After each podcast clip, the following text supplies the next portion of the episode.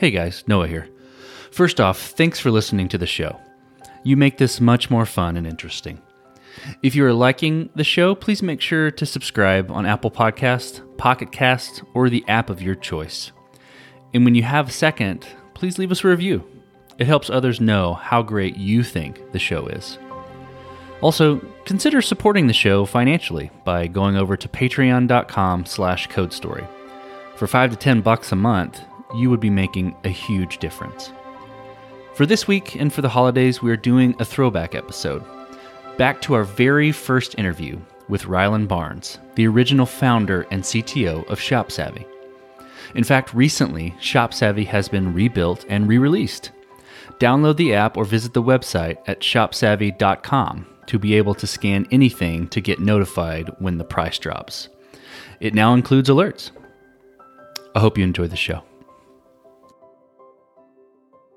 Mostly, I like to solve problems backwards. This might be me being contrarian. The first time I tried to get barcode scanning off the ground, it, it failed miserably. When two thousand eight came around, that's when smartphones were actually a thing. I grabbed Android Beta S D K and tried to get an app built that could do barcode scanning and price comparison. If your goal is to build a team, you need team players. One thing to look for when, when building your team is don't tolerate assholes. Uh, it was a happy accident for the most part. I just try enough to uh, win sometimes, and uh, that's kind of that's, that's kind of the playbook. This is Code Story, bringing you in-depth interviews with tech visionaries, digging into critical moments of what it takes to change an industry, and build and lead a team that has your back.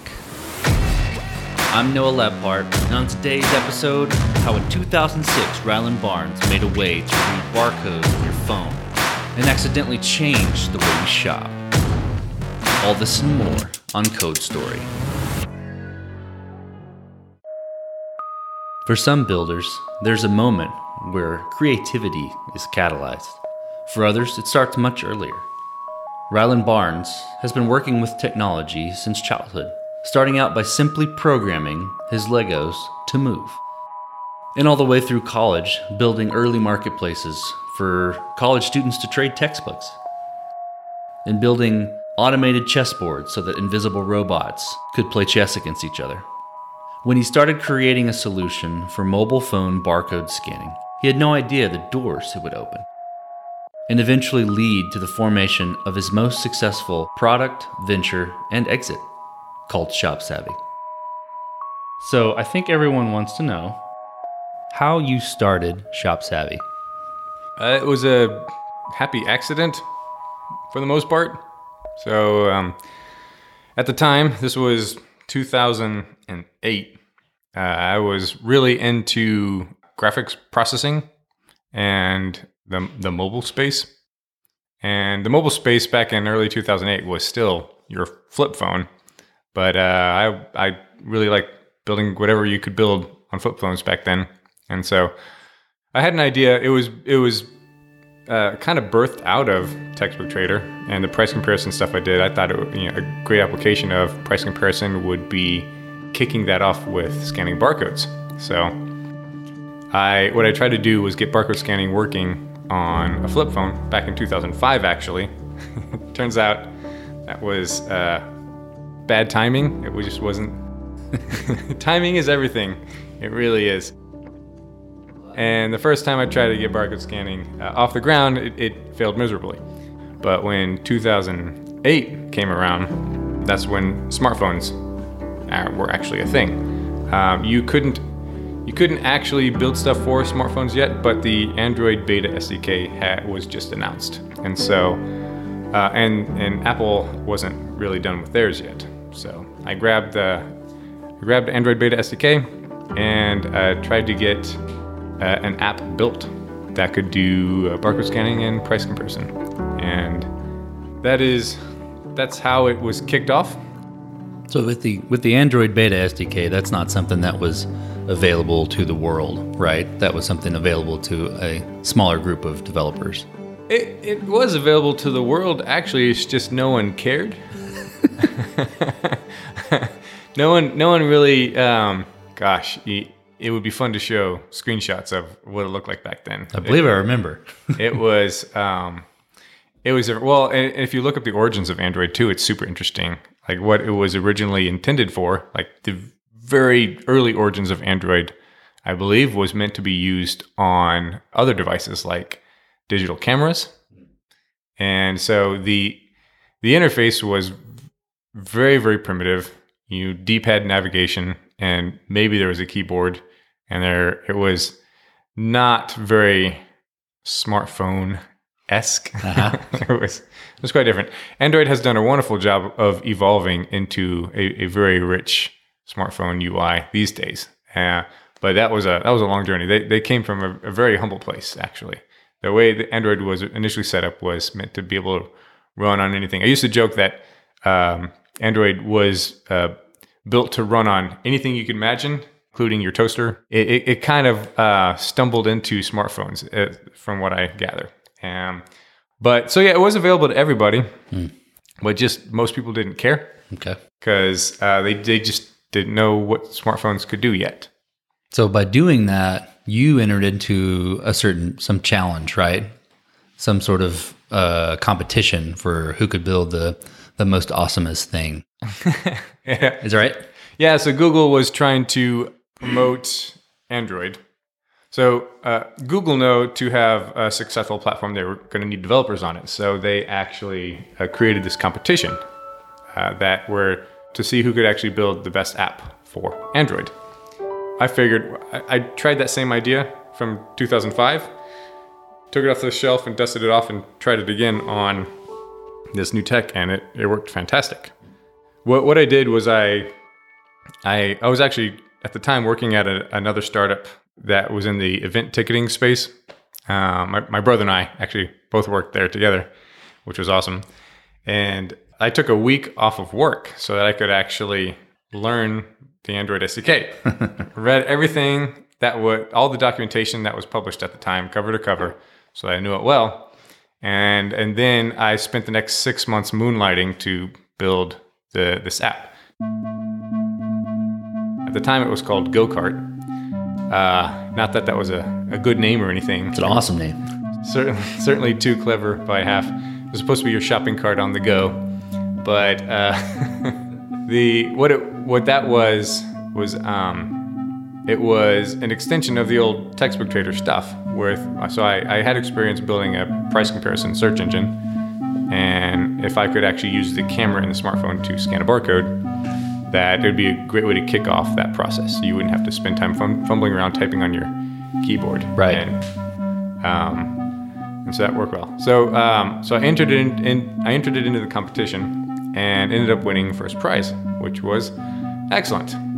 Winning that competition ended up getting the application a whole lot of attention mm. because uh, now suddenly O E Ms started getting interested mm-hmm. and um, what can showcase their hardware. Sure. And carriers started getting interested in what can help them sell phones. They started talking with a lot of the winners of the, uh, the competition about cross promotions, about actually as, as using the apps to promote the phone. Mm. And so fortunately for me, the T-Mobile wanted to actually use my application to um, help promote the original Android phone, the G one. That's really cool. Uh, the funny story about that though, is that they didn't like the name. They didn't like Go-Kart. They did not like Go-Kart. Okay. They, they actually said that, um, yeah, we, we've, we've chosen to go with you, but you're going to have to use the name ShopSavvy. Ah, so T-Mobile is the one that, that came up with ShopSavvy, or forced their hand on yeah. ShopSavvy. T-Mobile, okay. T-Mobile was the one that came up with the name. It was it was it was too good to pass up. Plus, Go-Kart wasn't really the best name, anyways. So, so ShopSavvy it was. So, so when you won this competition, was it just you, you got some funding from this competition too, right? Yeah, yeah. There was there was a there was prize money for, for winning the competition. And with that, you were able to kind of build a team and continue working on it, or what would you do with that? Yeah, so uh, I mean, I, uh, I mean, I went f- without a salary for the next three years, so that's that's where that went. The truth of startups. Yeah. So three years after that happened, you know, trying to get this company off the ground, we ended up raising a, a Series A from um, some investors. One of them was Eduardo Saverin, the Facebook co-founder. Wow, that's amazing. Uh, and uh, good times. Yeah, but we uh, skipped a little part of the story too, though. The, there, there's a, there's a fun part about bringing uh, ShopSavvy to the iPhone, though. Yeah, so the iPhone was uh, more challenging than Android, partly because while the S D K did come out much later than Android, Apple still didn't allow camera access uh, until uh, a couple versions later. Wow, okay. And so um, you could fake it a little bit by actually tapping into some private A P Is, but Apple would kick you out of their store if you did those shenanigans. We we had to wait uh, what felt like forever to actually get ShopSavvy onto the iPhone. Um, but that, that wasn't the end of, of the, the challenge on iPhone. The first couple generations of iPhones had a fixed focus lens in their camera. So on Android, there's an autofocus camera, and you had that lens cycling back and forth to, you know, focus in on whatever distance the actual object is. Sure. And so you could get that camera six inches away from the barcode and still be able, um, as long as you can hold it still enough for long enough, you, you could get um, that sample that was actually in focus. On the iPhone, if you get six inches away, it was just blurry. And scanning a blurry one D barcode is actually Uh, a lot more difficult to solve the problem on. If like if you're on just a regular computer, you might use some blind deconvolutions to try and get past the blur, then run it through just a stock decoder. Mm-hmm. But these early smartphones didn't have enough comp- computational power to actually do that type of stuff. Certainly couldn't do it um, more than like you know multiple times per second, like you need to do if you're trying to actually scan a barcode in uh, real time. So, and that's essentially like running the blurry image through a sharpener, so to speak, to, right. to make the bar sharper, right? Okay. Right, right. So to solve that problem, uh, I built something called Meatloaf. Which is a great name. At the time, there was a, there was a food theme to all the, the projects, uh, everything. Was that alignment with Google too? uh, well... The the other projects were uh, taquito and chalupa and quail, and so this one was meatloaf. But the way meatloaf worked, though, is that it, it tried to actually solve the problem backwards. So instead of actually taking a blurry sample and sharpening it, which is computationally intensive, it would actually take fragments of known barcodes and then blur them and then compare it piecewise to the sample for similarity. And it turns out that That was actually um, uh, like a much faster way to do it, and uh, turn. It, it took a while to get right. It was it was pretty challenging, but uh, it worked. Wow! And it was uh, it, it it was that was a, a second helpful thing in the early days. In addition to getting you know all the, the love from T-Mobile and, and other manufacturers, being one of the only apps that could scan a barcode on iPhone was also super super helpful too. Sure. And uh, so those two things together um, was it was like catching lightning in a bottle. Yeah. Um, and also also beyond just having good graphics tech, we did have a really fantastic backend too. So after the barcode was decoded, um, our our price comparison search engine had wider coverage and fresher prices, and it was just more accurate than anything else out there. So users loved us. It was it was great. Those were those were good times. Totally amazing. How, how did you come up with the uh, the reverse engineering idea for Meatloaf? Uh, well, it was it was mostly I like to solve problems backwards. Okay, let's yeah. dive into that. So you like to solve problems backwards. What does that what does that look like for you? I, I had I had a sneaky suspicion that um, doing something like that might be possible, and so I started doing some research and found out that there's actually someone else already doing using that approach. Uh, so um, at the time, Will Shipley uh, and Mike Matas was actually working for Delicious Monster, and they had a barcode scanner to actually add things to your library, like uh, either books or movies. And uh, I'm not quite sure if that's the approach that they were using, but I think it was. Mm. Um, found some info buried deep in forums that I think maybe that's what they were doing. Sure. But it was enough confirmation for me to give it a try and actually spend actually months trying to crack that problem. Right. And uh, so I invest, invested the time to, to make it work. And thankfully, it went somewhere. Yay. That's incredible. As you were as you were building this, obviously you had to think through like, okay, I have limited technology, uh, or the technology is limited where it is right now, right? The phones, the cameras, the barcode scanners, or the really just the cameras and the the quality of yours. What other trade-offs did you have to make, and and kind of how did you cope with those decisions in the short term? Being this grand visionary of the ideal tech state, how did you how did you process all that? Oh well. The, the interesting thing about uh, barcode scanning is that we, we always thought that it would be commoditized eventually. So uh, sort of this this early mover advantage would uh, one day be gone. It just wouldn't matter anymore. Mm. And so that was uh, uh, even though we were we were able to solve that problem, we, we never worked to make that our core. Mm. So what we did is we. We did spend some time trying to um, yeah, make that work for us as best as possible. Uh, it worked great for uh, acquiring customers mm-hmm.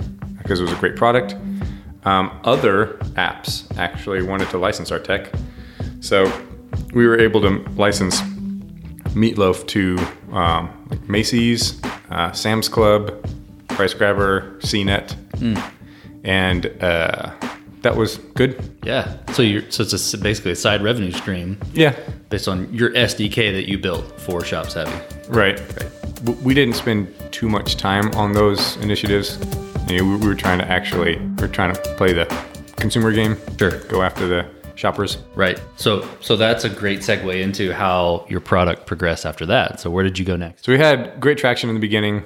It uh, it attracted some attention from investors. Allowed us to build a team.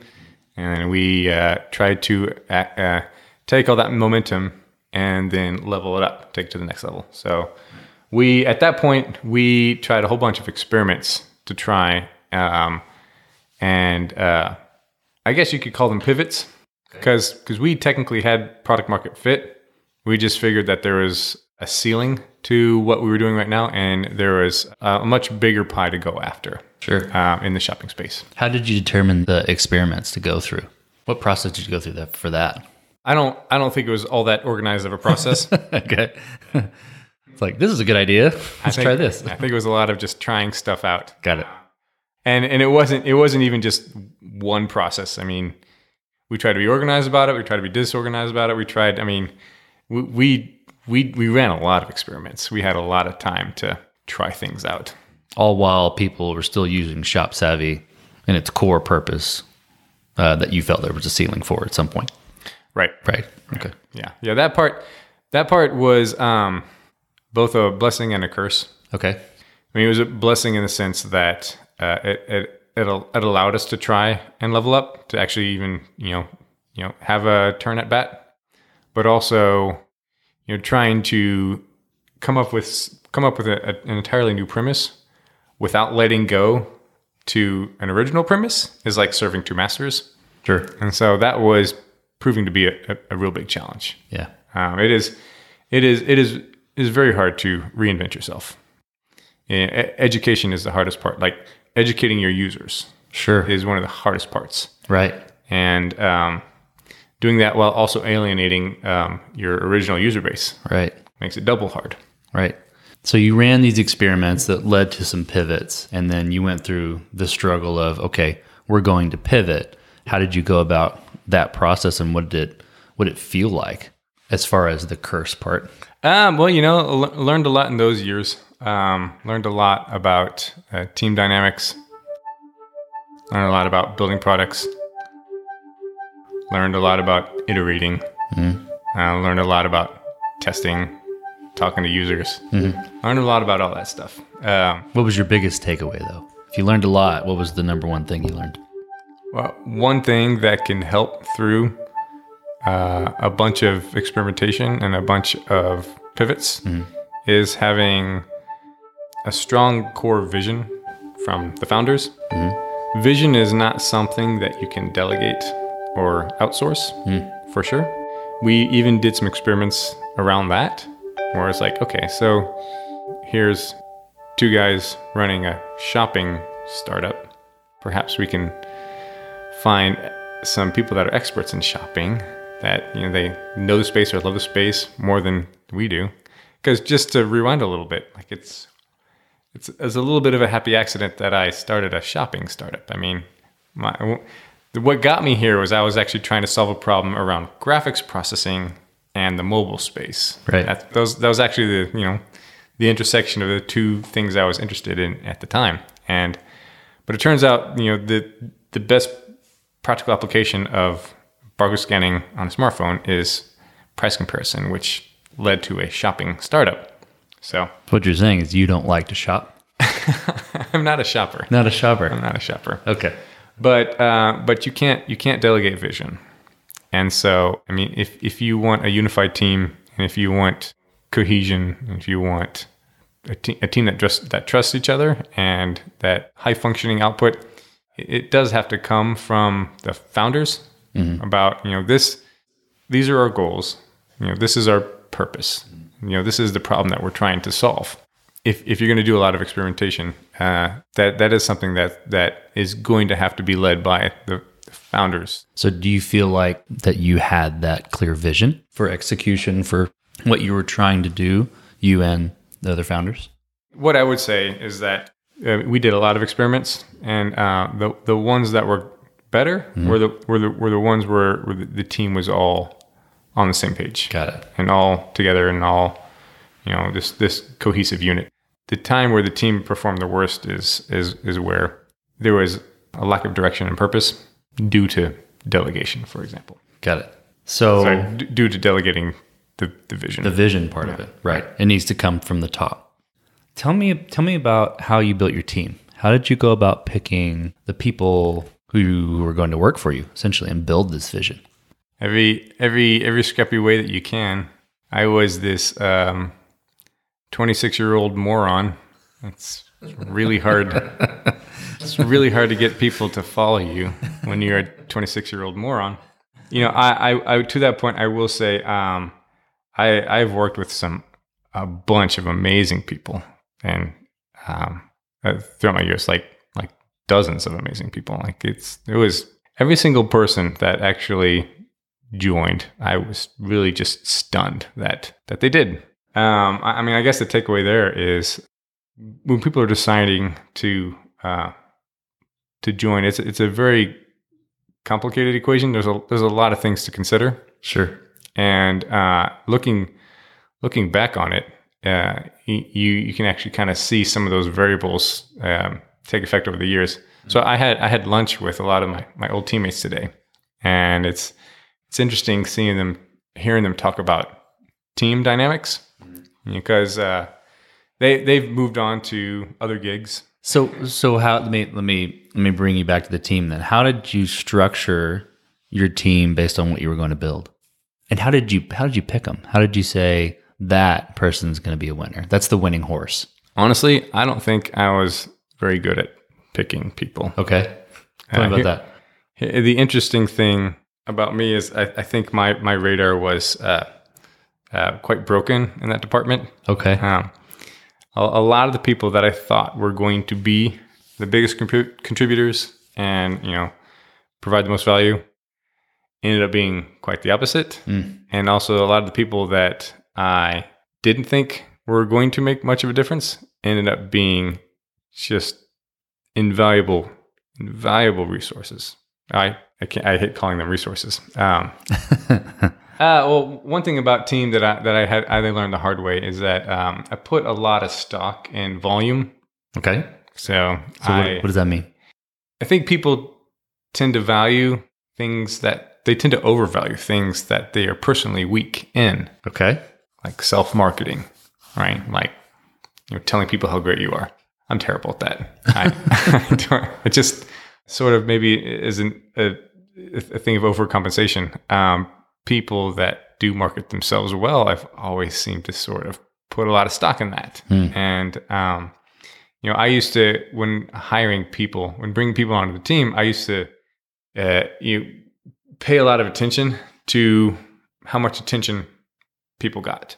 Okay. I would, I would sort of use that as a signal for, um, you know, how talented they were. Sure.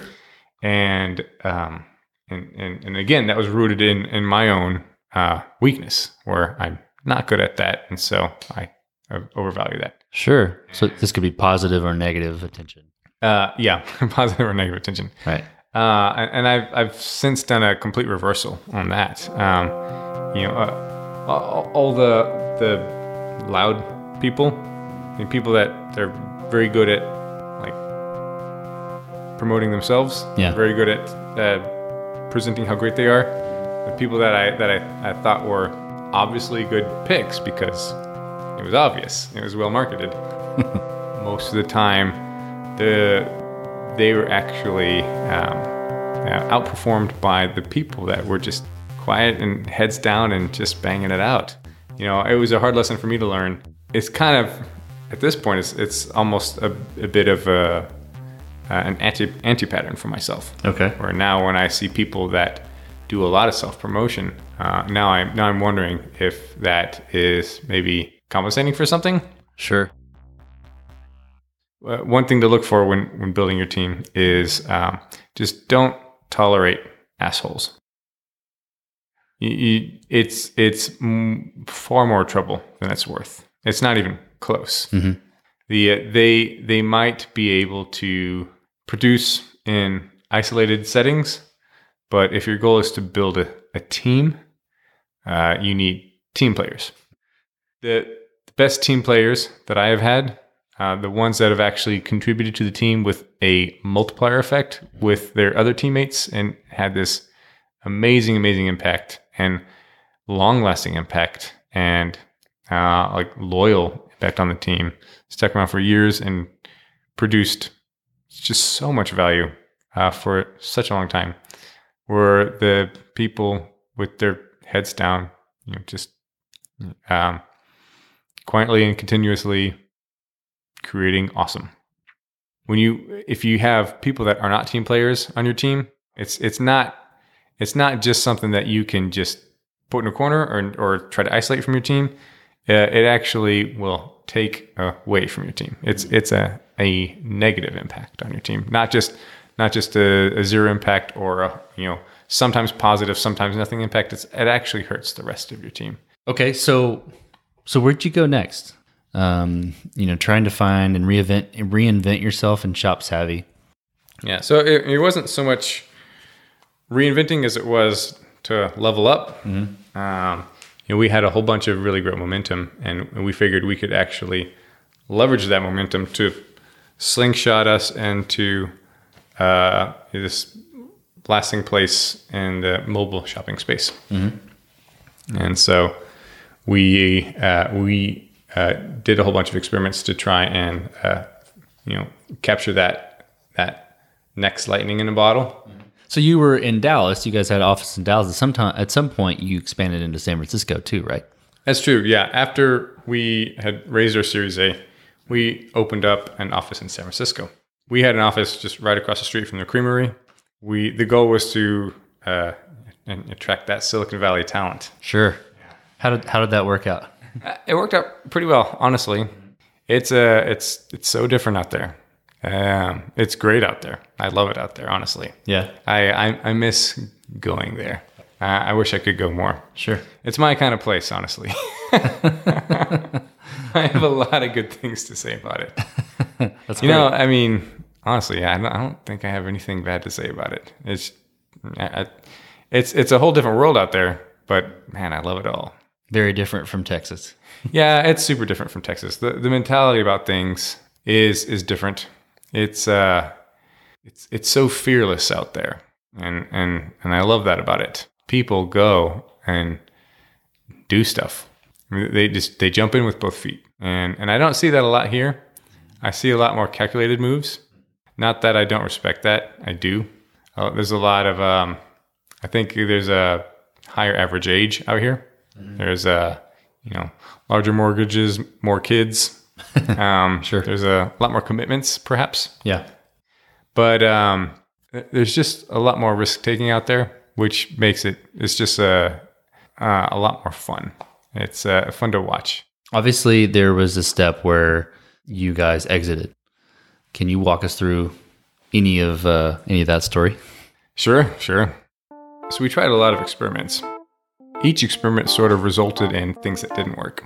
You know, you, you take uh, you sort of take the results and um, try to uh, leverage the parts that did work into the next thing, and, and let go of the stuff that did not work. Uh, and we were on to some some pretty great stuff towards the end of our startup days. We had uh, just a fantastic product and pricing database. We had some machine learning efforts that were pretty unique at the time. Yeah, ahead of its time. And we had uh, some really great traction with users. So all that together actually did get the attention of quite a few people. We we spent probably about ten months uh, talking to, you know, doing the roadshow. And it eventually uh, boiled down to selling ShopSavvy. It was uh, about December of twenty fifteen. Yeah. It was, we ended up selling to a company called Perch. Uh, they were a digital publishing company. Uh, a lot of what they do, they they write reviews. Uh, they do a lot of things, but one of the things they do is write reviews for products. Mm-hmm. And they, they get a lot of high-intent traffic, people that actually want to buy a very specific item. And their whole their whole business was revolved around decision enablement. Mm-hmm. And so they help these uh, potential customers make these buying decisions by uh, letting... by trying to answer all their questions about the product up front in these reviews. And they, you know, have links to send them out to retailers to actually buy it. Our backend technology with uh, the, our product database and the, the price comparison search engine was uh, a, a very excellent complement to the work that they were doing there. And so uh, that was one of the reasons they bought us. We were uh, the second reason was also uh, to kickstart their mobile efforts, since we had a giant user base on mobile. Sure. Um, that was appealing to actually um, get the ball rolling quickly. And giant user base is nearly fifty million downloads, right? Yes. Yes. That's the giant user base. Okay, I want to clarify that. It's big. You play the game long enough and... Uh, you get fifty million downloads? Is that it? It can happen. It can happen. Um, but uh, we had been uh, we had been running as a startup for seven years at that point. By the time we sold, when you when you were building ShopSavvy, maturing ShopSavvy, obviously you had to solve different problems externally for your consumers and, and your pivots and your experiments, but also internally in figuring out how to do things better. Did you have any um, opportunities or projects that you worked on that ended up being their own sort of thing? So there was at one point we were doubling down on design and to try and do some experimentation around having a, a top-notch user experience for the user and seeing how that reacts and how that actually uh, changes engagement. Our designers were actually creating just some really fantastic work.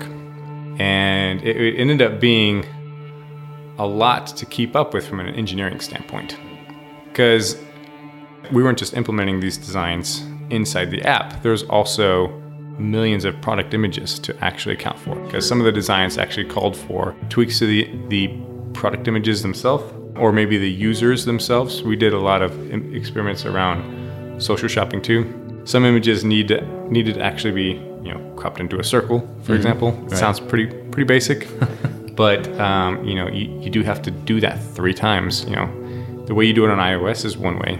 It's a different way on Android, and a totally different way on the web. You know, sometimes there, whether it be uh, something as simple as having this sort of this bottom fade gradient at the bottom of the, of the image so that you can overlay text on it in, in a way that's legible. Sure. Or, or maybe knowing, all right, is this, is the image that we're dealing with, is it a full bleed image, or where you have artwork that goes edge to edge? Like is co- that's common with books or movies. Or is it this sort of um, studio shot where everything surrounding the, the image is actually white? Little nuances like that can actually um, have major impacts to the way you design something. Certainly. Um, so we were doubling down on design, and it was putting a strain on the engineers. And we had uh, we had this gap between the engineering team and the design team that was actually it was it was a wide gap, and it was actually um, a lot of work to actually manage. You know, designers striving for pixel perfect implementation, and engineering had more work than time. What I did was I actually kind of I spent the, the next couple um, nights and weekends working on just some a new experiment to try and shorten that gap between the two teams. Okay. And the project was called X-Image, and I, I just built it as this open source project. It's still out on GitHub. You can grab it if you want. um, but it was, um, at the time it was pretty novel. And what it did is it, w- it was actually uh, real-time image transformations. What it would do, it, it ended up actually giving a lot more control to the design team uh, and the final outcome of their designs. And so if they if they had some requirements coming down the pipe, you know, hey, we want to actually load this really lightweight version of the image first so that um, you're not looking at like a blank screen. You actually have this, it, it's, it'll be blurry, but it'll be, you know, a tenth the size of the other image, and mm-hmm. we can download them both at the same time. And we can have something to show early before the high resolution one comes in. Right. Um, things like that. They could just take care of that mm-hmm. by putting parameters on the query string. Mm-hmm. And uh, these parameters could be anything from the, the image quality or certain effects like applying a blur mm-hmm. or making it grayscale or cropping it to a circle or even overlaying layers on top of layers. Mm-hmm. So if you wanted to actually, you know, crop it in a circle, apply a white stroke on the outside and have a drop shadow beneath it, right? You only do that once. And it's the same query string, and it looks exactly the same, pixel perfect, on all three platforms, web, iOS, and Android. So everybody loved it. It was great. And so that and, was all handled through X-Image. Yeah, yeah. You've, you've uh, had a, a long run in the tech space. You've had an exit. You've had side projects. You know, what what is next for you? What what are you hoping for in the future? Yeah, uh, uh, my life is filled with these um, these fun ironies uh, of like, you know, what I what I should have done and what I ended up doing, and um, some of the stuff I'll be working on next is is a remedy to that. So, I love the open source space, and yet I have never ever actually contributed to it. I've always just been watching it from afar, from what, from whatever I'm working on. You know, either I was employed by some company that just everything they do is proprietary, or it just didn't really have a place in, in the startup that I was running. Um, but I've always loved the open source space. Uh, I want to actually, you know, do something there. What was the first programming language you've learned? Uh, Logo Writer. Yeah, boy. Logo Writer. Logo Writer, what year was that? It was, I think it was still the eighties. And um, for those of you that don't know Logo Writer, it's a, it's a educational language to teach kids how to how to code. And you make a turtle move around the screen and, and draw stuff. Right. And, and if you're really clever, you can actually do fancy stuff with sprites and maybe make a game and stuff like that. Uh, things got really interesting when... Uh, I discovered you can actually plug your Legos into the computer and drive interactions using Logo Writer. Mm, nice. So uh, it turned into a sort of robotics thing where you can actually build stuff and make it react and do stuff. That's where it all started. Okay, so what what about an architect or a C T O or a tech person you look to or you look up to? Uh, honestly, uh, I've I've loved watching Miguel de Icaza all these years. Okay. So he's he's a big name in the open source crowd. Okay. I, I love the stuff he's built. GNOME, for example, is is one of them. And but I, but I also I mean he, he just he just keeps it so real. He he he uh, he just follows what's good. He doesn't pay attention to he doesn't pay attention to stuff that doesn't matter. You know, he he he has a, a, a an excellent sense of actually judging things based on their merit mm. and not their marketing. And and he's right every time, honestly. I, I love it. I just, I just love it. Um, he's also, so he is one of the big names in Mono. Mm. So, okay, so his, his past is so very eclectic. and that's one of the things I love about him. So he he he comes from the world of Linux. Uh, he's always been in the world of open source. He ad- adopted C Sharp uh, a long time ago in uh, in, in in the name of Mono and making .dot net run everywhere. Yeah. Essentially, he currently works for Microsoft, which historically has been openly hostile to open source. Sure.